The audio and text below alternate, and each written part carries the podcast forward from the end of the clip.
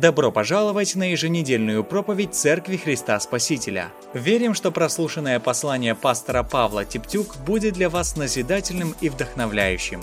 Приятного прослушивания и пусть Бог благословит вас. Больше информации о церкви вы сможете найти в наших социальных сетях Тираспол Church. Добрый день, дорогая церковь, и слава Богу, Бог по-настоящему достоин, чтобы мы прославляли Его, чтобы мы служили Ему. Бог достоин того, чтобы мы говорили Ему спасибо. Бог достоин, чтобы мы не забывали о всех тех делах, благах, которые Он делает в наших жизнях. Поэтому это нормально, прославлять Бога, говорить Ему спасибо за все, что Он делает. И если вам сейчас не трудно, давайте мы скажем, Господь, спасибо. Я Тебя благодарю за все. Аминь. Видите, это очень просто.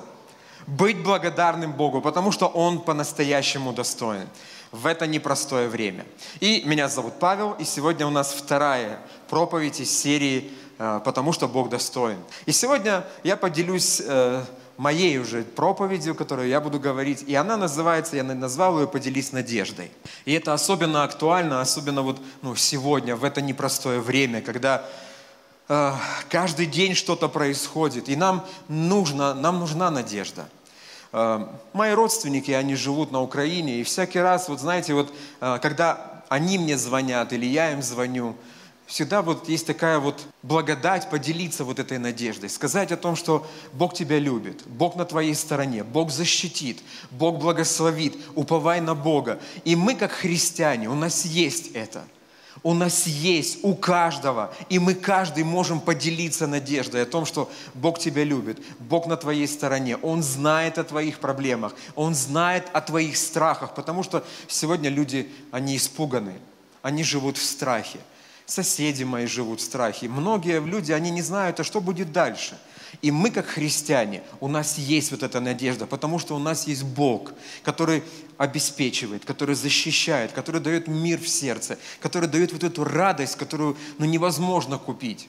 У нас нет депрессии, у нас нет уныния. И это дал нам Бог не потому, что мы такие, а потому, что Бог дал нам надежду. И эта надежда, она есть внутри нас. И мы можем делиться этой надеждой, когда ты видишь страх, когда ты видишь неуверенность в ком-то, ты можешь сказать, послушай, Бог тебя любит. И Он знает о твоих проблемах, Он знает о твоих страхах, Он знает, о чем ты переживаешь. И поверь, Бог тебя не забыл. Из этой проповеди мы узнаем история победы жизни над смертью, э, что Иисус называет лицемерием и как Бог влияет на этот мир. И первое, я хочу начать свое послание, это история – с одной истории. Это небольшой город, он недалеко от Назарета, это в Палестине, и этот город называется Наин. И он известен как э, там был Иисус, и там произошло некоторое чудо. Этот город до сих пор, он есть, он существует. Это вот недавние фотографии, вы можете проверить, город Наин. И вот там произошла а, очень удивительная история. И об этом мы можем прочитать в Евангелии от Луки, 7 глава, с 11 стиха. После этого Иисус пошел в город, называемый Наин, и с ним шли многие из учеников его и множество народа. Когда же он приблизился к городским воротам, тут выносили умершего, единственного сына у матери. И она была вдова, и много народа шло из, э, с ней из города.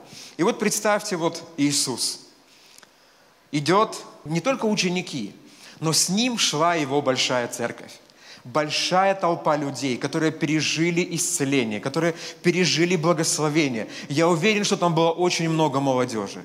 Потому что даже вот сегодня на служении, когда идет прославление, тут впереди стоит молодежь, на сцене молодежь, они радостные, они танцуют, они зажигают, они увлекают нас. Но правда, смотря на них, мы, ты увлекаешься, потому что и ты хочешь так, как они вместе прославлять Бога. Вот это неподдельная радость, потому что каждый из них, он пережил что-то, пережил спасение, исцеление. Кого-то Бог благословил, избавил от чего-то, кто-то жить не хотел. И Бог пришел и изменил жизни. И вот точно так, только во много раз больше – толпа людей, которые были радостные, они пели песни. Я, знаете, вот никогда не поверю, что они просто шли все такие угрюмые. Нет, они шли радостные.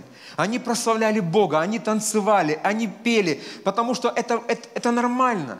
Когда Бог что-то произвел в твоей жизни, многих Он исцелил, кого-то воскресил из мертвых, кого-то накормил, какое-то чудо произошло. И вот эта толпа идет, и она радостная, и они подходят к городу. И вдруг им навстречу идет другая толпа. Вы знаете, как будто вот как плюс и минус, как э, свет и тьма. И вот они сталкиваются и выносят э, умершего единственного сына у матери. А более того, написано, что она была вдова. Это значит, что у нее был муж, которого она потеряла.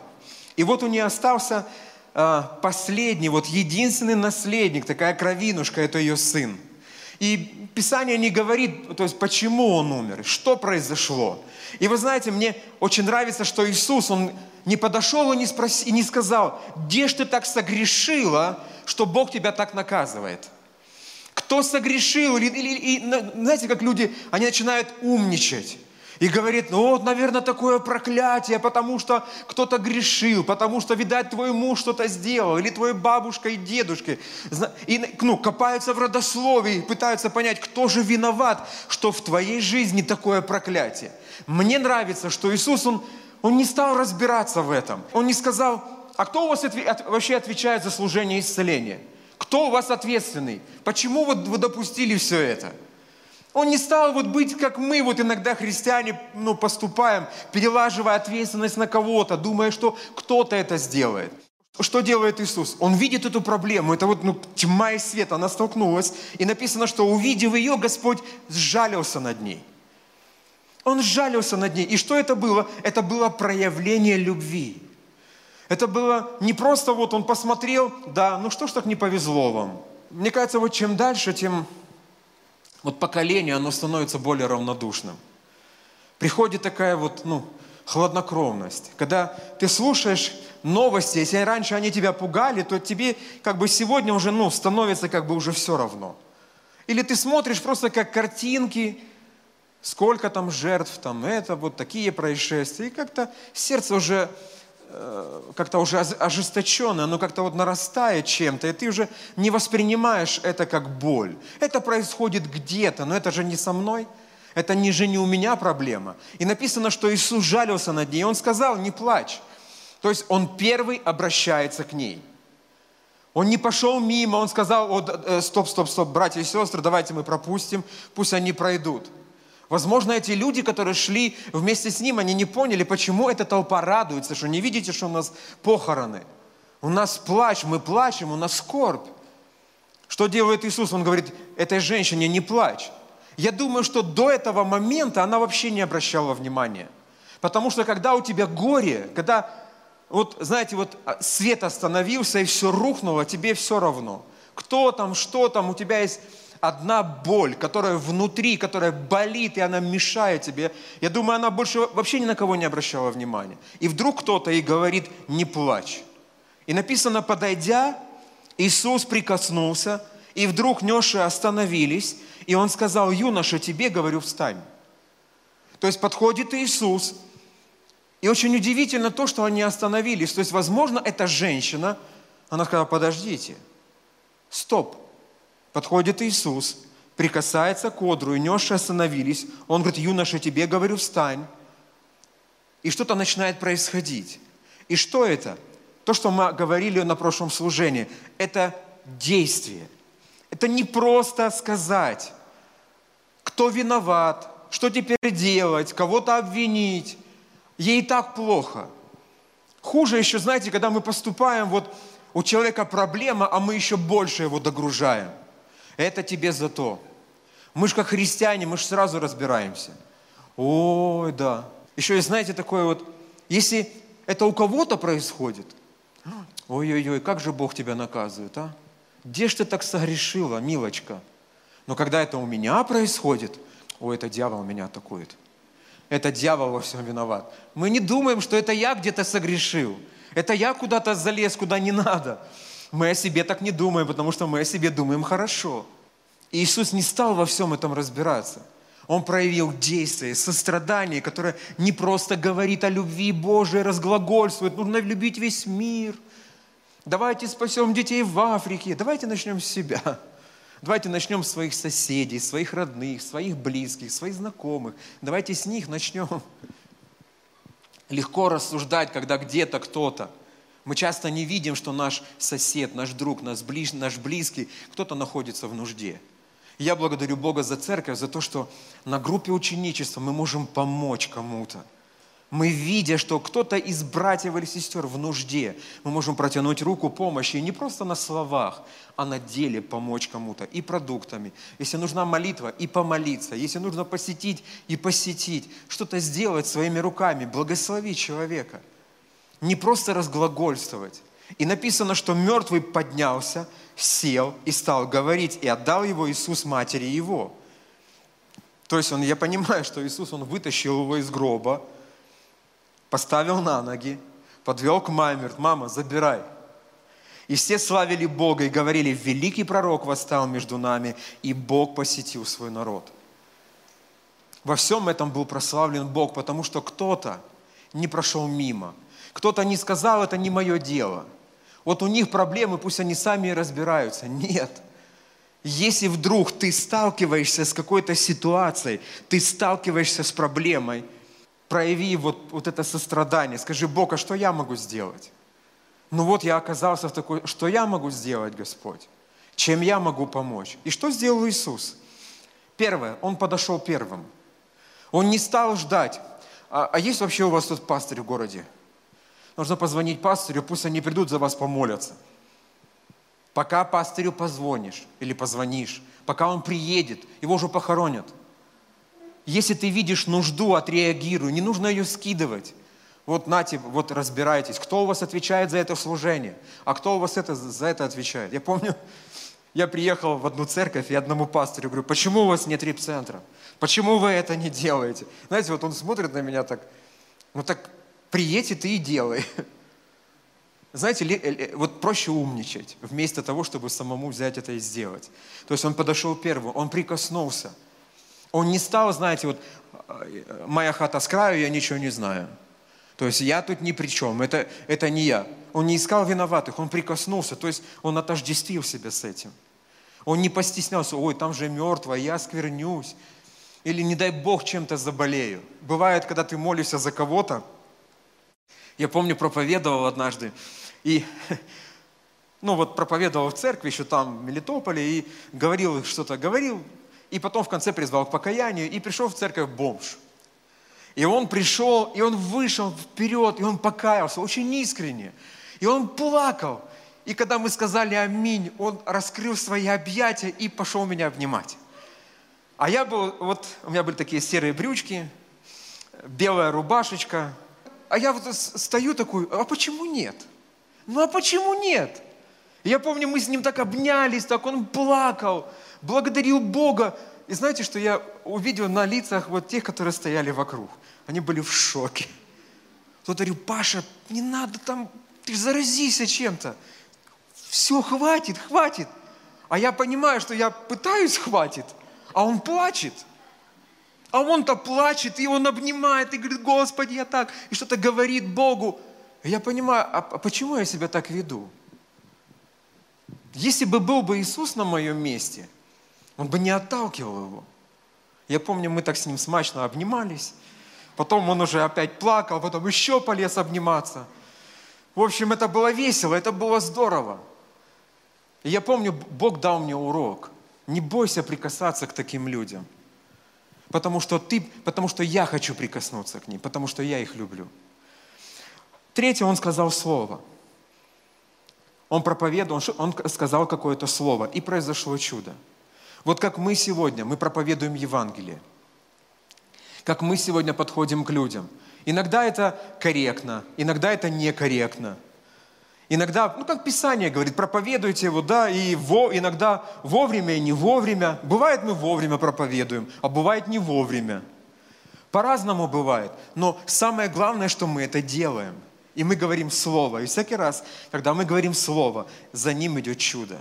Может быть, не сегодня – может быть, не сейчас, но это, это, это чудо, оно произойдет, потому что сегодня Иисус продолжает через тебя прикасаться к этим людям, через твое, твои руки и через твое свидетельство. И представьте, когда уже эта женщина, я верю, что она пошла за Иисусом. Я верю, что когда распинали Христа, распи... когда Он висел на кресте, я... ну это моя интерпретация, я верю, что она была там. Потому что человек, который пережив чудо от Бога, он уже не отойдет от Него. Он никогда не отойдет от Бога, потому что он за что вы его распинаете? Мой сын, который был мертв, Иисус его воскресил. За что его убивать? И мое свидетельство, оно имеет огромную силу. У меня есть один там друг на Украине, я очень много раз ему проповедовал. Очень много раз. И он всякий раз меня смеялся. Он просто прикалывался там, и он, знаете, вот, а он еще не просто вот грешник, а вот есть такой, знаете, вот такой махровый грешник. То есть он такой говорит, Паша, я нагуляюсь, а потом уже вот пойду и покаюсь, и буду как ты набожным. И вот, вот всяческий раз он, знаете, вот поддевал меня. То есть я ему про Фому, он мне про Ерему. И вот я ему проповедую о Христе, а он мне вот, посмотри, какая девушка. Ты посмотри, вот, то есть, и вот постоянно вот эти были. Я помню, сколько раз приезжаю, вот, и, а, а побуждение внутри, пойди к нему. Я к нему прихожу, я ему рассказываю. И сразу как бы вот, ну как дела, где там, что, а потом он начинает мне опять за свои приключения. Я ему о Христе, он мне о приключениях. Я помню, прошло уже много времени, и я приехал опять и думаю, не пойду к нему, да достал он. И я помню, иду по городу, центр города, такая площадь и бульвар, и слышу визг машин и э, колес, и что-то останавливается. И слышу, кто-то кричит, Паша, привет, я покаялся. Я, я немножко испугался, потому что, ну, визг, знаете, колес, думаю, ну, мало ли, вдруг авария там, или что-то произошло и тут визг колес, и он, и кто-то кричит, знаете, Паша, я покаялся. Думаю, Боже, а что я такого сделал? Может, я там, ну, кто-то, ну, шел, я под ножку. То есть, знаете, в голове сразу что-то промелькнуло такое страшное. И потом я оборачиваюсь и смотрю, это Виталик. И он вот э, бросил машину с открытой двери, заведен, он выбежал, Паша, я покаялся. До меня дошло, что ты мне говорил. И он такой, я больше не изменяю своей жене я не краду, я не то, и начал перечислять, что он не делает. И говорит, до меня наконец-то дошло, что ты мне хотел сказать. И он говорит, послушай, реально классно не грешить. Реально с Богом классно. Я-то думал, что ну это вот если я покаюсь, буду вот дурным фанатиком, вот только буду головой биться, свечки ставить. И, и вот, вот, ну вот, я думал вот таким вот. Я понимаю, какая жизнь теперь со Христом. И потом мы уже, конечно, мы там поехали, там общались, разговаривали, это было интересно. То есть Иисус хочет проявить свою реальность через тебя. Иисус хочет повлиять на людей, и у Него нет вокруг никого. У Него есть только ты, у Него есть своя церковь, а церковь – это ты. А церковь – это ты, и твое свидетельство, оно имеет огромную силу. Когда ты можешь сказать, ну послушай, я не знаю, грешник он. Как сегодня люди говорят, пойдешь в церковь, станешь сектантом, квартиру заберут, это заберут, станешь каким зомбированным, только будешь Богом, богомольным станешь. Но всякий раз слушая, я понимаю, что, не знаю, стал я богомольным или не стал, я знаю, от чего Иисус меня искупил. Я знаю глубину того рва, в котором я был. Я помню то отчаяние, ту безысходность, я помню, как я слушал песню, не помню уже какая группа, «Я ломал стекло, как шоколад в руке». Я резал эти вены, и я помню, слушаю ее, мне так стало «Вау!» А я еще был под, под кайфом, и такой, стекла не вижу, вижу лезвие. Я беру и режу свои руки. И смотрю, как течет кровь. И я стою и балдею, думаю, вау, какой я крутой. Потом, знаете, вот инстинкт самосохранения где-то вот такой поднялся, у меня думаю, да что же я делаю? И быстро перебинтовал руку, поехал в больницу. Поэтому, когда мне сегодня говорят, что ой, Бог там отберут, сектант, я им говорю, послушайте, я знаю, кем я был. Я, я помню глубину того рва. Я не хочу даже на секунду оказаться там, где я был. Я благодарю Богу за то, что у меня есть сейчас – и мое свидетельство, я не знаю, заберут квартиру или не заберут. Стану богомольным, не стану, не знаю. Но я знаю, что Иисус со мной сделал. И мое свидетельство, оно имеет огромную силу. Э, в Евангелии от Иоанна, в 9 глава, написано, что когда Иисус исцелил, он точно так подошел к парню, который был слепым от рождения. Иисус подошел к нему, и он возложил на него руки, он исцелил его. Он плюнул на землю, сделал ну, бреновение, или как это вот, и помазал ему глаза. И человек, который был полностью слепым от рождения, он прозрел. И потом, когда ему говорили, грешник Иисус, он грешник, он говорит, да я не знаю. Я знаю только одно, что я был слеп – но теперь я вижу. Я был слепым, вот это я знаю. И это мое свидетельство. И это победа жизни над смертью. И я хочу прославить Бога сегодня, потому что Он достоин. Я был слеп, но теперь я вижу. Моя жизнь тоже была не очень интересной. Я покаялся в 19 лет, и до этого момента я вел очень ужасный образ жизни. В первом классе научился курить и матюкаться – еще будучи маленьким научился воровать. И вот моя жизнь, она катилась просто в пропасть. Я радовался или улыбался только тогда, когда был под кайфом. И я помню момент, когда мне уже ничего не хотелось. Я пытался покончить жизнь самоубийством. Я видел, как убивали моих друзей под кайфом. Или что-то происходило, как сажали в тюрьму. И я ничего не мог изменить. Я даже курить не мог бросить. И я помню, как Иисус пришел в мою жизнь. Но перед этим кое-что произошло. Я ехал от своей девушки, я уже рассказывал это, и был тогда еще в 90-е, кто помнит, были такие автобусы-гармошки, они большие были. И я, я обычно ездил на такси. У меня были деньги, но в этот момент, и в этот раз я решил покататься на автобусе. Я был под кайфом, и мне просто было прикольно. Я зашел в автобус, развалился, знаете, по обычаю своему вот так вот. Сидел там и что-то булькал. И на одной из остановок зашла, ну, такая группа молодых ребят. И они стали прямо вот возле меня, вот прямо возле меня. И они что-то говорили, они были настолько радостные, а потом они начали петь и прославлять Бога. И вот я сижу перед ними такой, делаю вид из себя, что мне все равно, но внутри я, я плакал.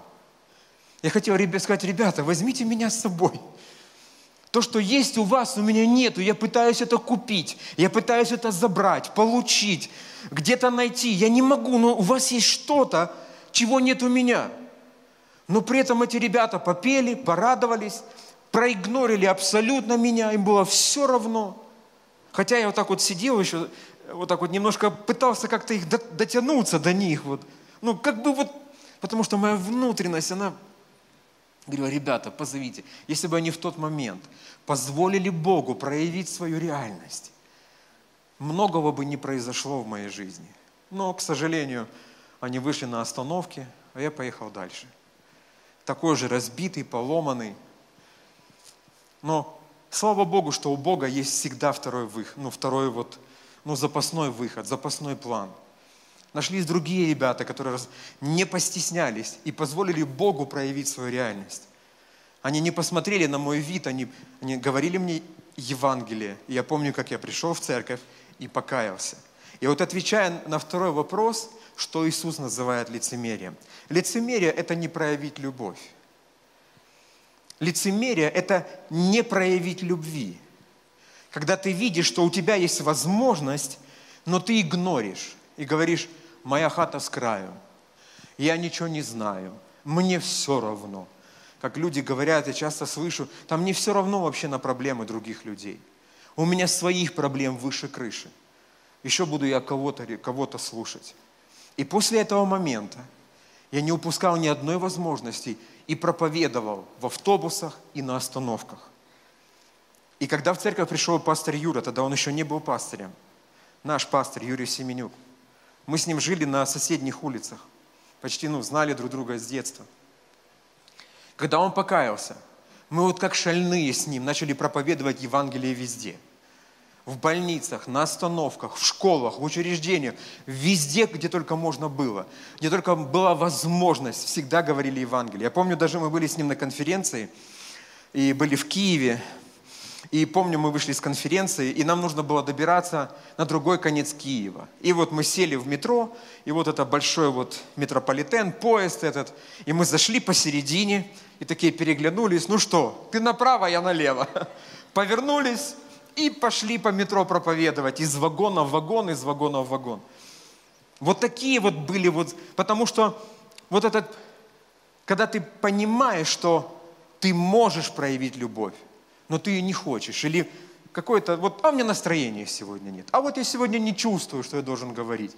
Нет, хочешь, не хочешь, потому что ты видишь проблему, видишь пустота, безнадега в глазах, и ты говоришь Евангелие. Еще помню, как наш пастор, он строил дом, у него был такой, он замахнулся такой, у него был большой трехэтажный дом, и он его строил. И там к нему прибился один бомжик. Ну, такой, не, может быть, 35, вот так где-то лет, может быть, мужчина. И я помню, пришел, смотрю, э, он там что-то к пастырю пришел, там, ну тогда он еще не был пастырем, что-то там они общались, там он дал ему там, ну хорошо, возьми там, копать, например, траншею. Потом смотрю, он уже у пастыря дома, потому что мы часто общались, ходили в гости, и смотрю, он уже у пастыря дома. Смотрю, он уже в ванной, а у пастыря была такая рубашка, кто помнит, раньше были такие рубашки, э, такие белые и вышивка, такая вышивка, и тут такой вот железный какой-то такой, как замочек. И смотрю, оно уже на этом бомжике. Думаю, о, нормально, жизнь налаживается. Потом смотрю, уже пастор мою курточку, курточку свою дал. Смотрю, уже штиблеты уже на нем такие, не порванные, а нормальные кроссовочки. Думаю, о, жизнь налаживается. И потом, к сожалению, этот бомжик его еще и обворовал. Я помню, мы еще дом охраняли с пастырем. Он говорит, слушай, давай поохраняем, потому что... То есть они поняли, что вот, ну, можно что-то брать. И потом, когда он уехал сюда, приезжает его брат Коля. Я говорю, слушай, знаешь, что он сделал? Они, они репцентр там открыли. Я говорю, как репцентр? Он говорит, слушай, это вообще странное. У них говорит, пожертвование 3 доллара. Они открыли репцентр. Говорит, давайте ну, как-то поможем, соберем пожертвования, потому что им самим нечего есть. Они все отдают, они купили здание, говорит, они начали, построили там репцентр, и уже там около 50 человек. А я думаю, подожди, так это ж, а как их накормить всех? Я-то повар по образованию. Я-то понимаю, что тут, ну, 50 человек, это ж завтрак, обед, ужин. Это мало того, это ж они больные, это ж нужно кого-то одеть, это нужно восстановить документы. Потом приезжает Коля, говорит, слушай, они еще, ты знаешь, это они еще детский дом открыли. Я говорю, как детский дом? Ну так, парень пришел, говорит, вот они строили там молитвенный дом, пришел парень, все, папы, мамы, нет никого, нет, я сам у себя такой красивый. То есть они еще детский дом открыли. И, честно говоря, я вот не удивился. Потому что зная, что там бомжа приютил, там, там всех кормил, там всех кормил. Потом сюда еще переехал. Хотя у него был там бизнес такой большой. И, и и я понимаю, что те ребята, которые были, вот это руководство, они отдавали все. Они жертвовали. И вопрос не стоял, сколько мне Богу отдать, 10%, 20%, 30%. Они отдавали все. Но Иисус, когда говорил о лицемерии, Он упрекал фарисеев и говорил, лицемерие – это и есть отсутствие любви. Это только говорить о любви, это только бла-бла-бла. Только говорю, что вот тут нужно любить людей – Нужно любить весь мир. Но при этом они ненавидят даже своих близких, своих родных. Никого ненавидят. Вот это и есть лицемерие, в котором Иисус обвинял. И когда я живу вот так, когда мне абсолютно все равно, кто там, у кого, что, когда я не делюсь этой надеждой, которая есть у меня. Если у меня вот внутри уже есть такое, мне нужно каяться, говорю, Господи, прости меня. Значит, я уже забыл, откуда Бог меня вытащил. И хочу вам такую привести вот такую вот фразу. У Бога есть только одна возможность – повлиять на людей вокруг тебя. И это ты. Это не твой пастырь, не твой сосед. Это ты можешь повлиять на твой уникальный круг взаимоотношений. Только ты можешь повлиять на своих близких, на свою семью, своих родных, с тем, с кем ты работаешь. Только ты можешь принести эту надежду. Особенно, повторяю, сегодня, когда настолько все нестабильно и неспокойно, когда люди боятся, а у нас есть надежда. Мы не пьем антидепрессанты. Даже если тебе грустно или даже как-то что-то ты где-то испугался, поднимаешь руки. Аллилуйя. И ты понимаешь, что приходит Дух Святой и тебе становится хорошо, приходит радость. И ты понимаешь, да, слушай, не так все плохо, у меня есть Господь. И ты можешь поделиться этой надеждой. Писание говорит, если ты будешь веровать, ты увидишь славу Божию. Если ты будешь веровать, если ты продолжишь, не сдашься, не упадешь, все, шеф, все пропало, все пропало. Да ничего не пропало. Пока у нас есть Господь, пока мы живы, пока есть надежда, ничего не пропало. Псалом 27 написано, «Господь крепость моя и щит мой, на Него уповало сердце мое, и Он помог мне, и возрадовалось сердце мое, и я прославлю Его песню моею». Всякий раз, когда тебе плохо, обращайся к этому псалму, поднимай свои руки и прославляй Бога. Трудно тебе, иди поделись с кем-то надеждой, иди вдохнови кого-то, благослови кого-то. Нужны финансы, жертвы, благослови, накорми кого-то. Поделись с голодными, поделись надеждой, поделись радостью. И последнее. Хочу напомнить, что у Бога есть только одна возможность.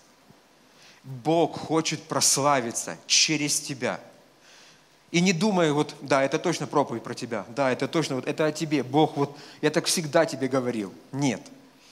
Подумай сегодня о себе, что у Бога есть только одна возможность повлиять на людей, и это я.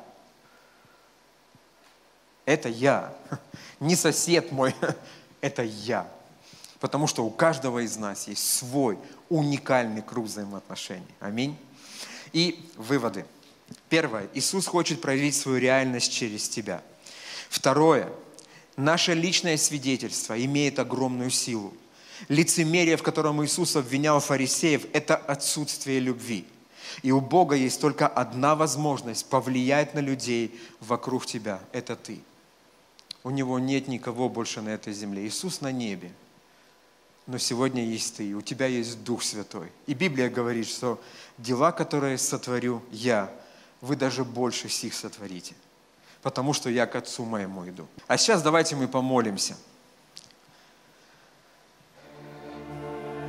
Я хочу помолиться вместе с вами. Мы будем молиться двумя молитвами. Первое. Давайте мы помолимся, чтобы Бог дал нам дерзновение и смелости в это время нести людям надежду. Не молчать.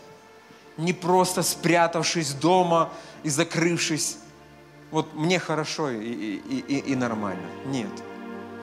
Есть люди, которые боятся, которые испытывают сегодня нужду, проблему, которые умирают от болезней, которых вот безнадега внутри. Они... У нас есть надежда, как у христиан. Давайте мы принесем эту надежду людям. И мы помолимся, чтобы Бог дал нам смелости и дерзновение. И второе, мы помолимся, возможно, вы первый раз сегодня или второй, но вы нуждаетесь в молитве покаяния, в молитве грешника – и мы обязательно ей помолимся, чтобы каждый человек на этом месте мог примириться с Богом. Давайте помолимся.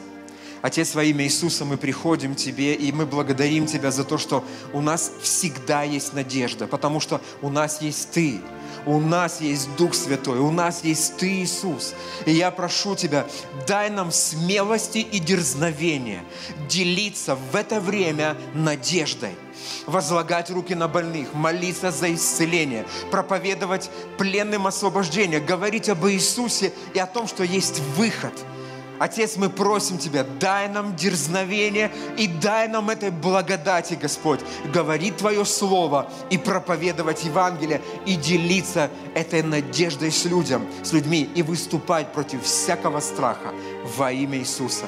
Мы уповаем на Тебя, драгоценный Святой Дух, наполни нас и дай нам смелости и дерзновения.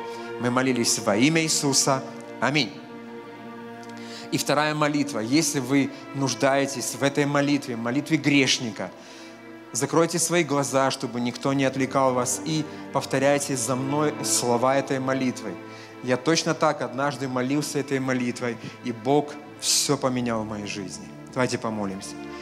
Отец Небесный, я прихожу к Тебе во имя Иисуса Христа. Я прошу Тебя, прости меня – за каждый мой грех, который я совершил в моей жизни.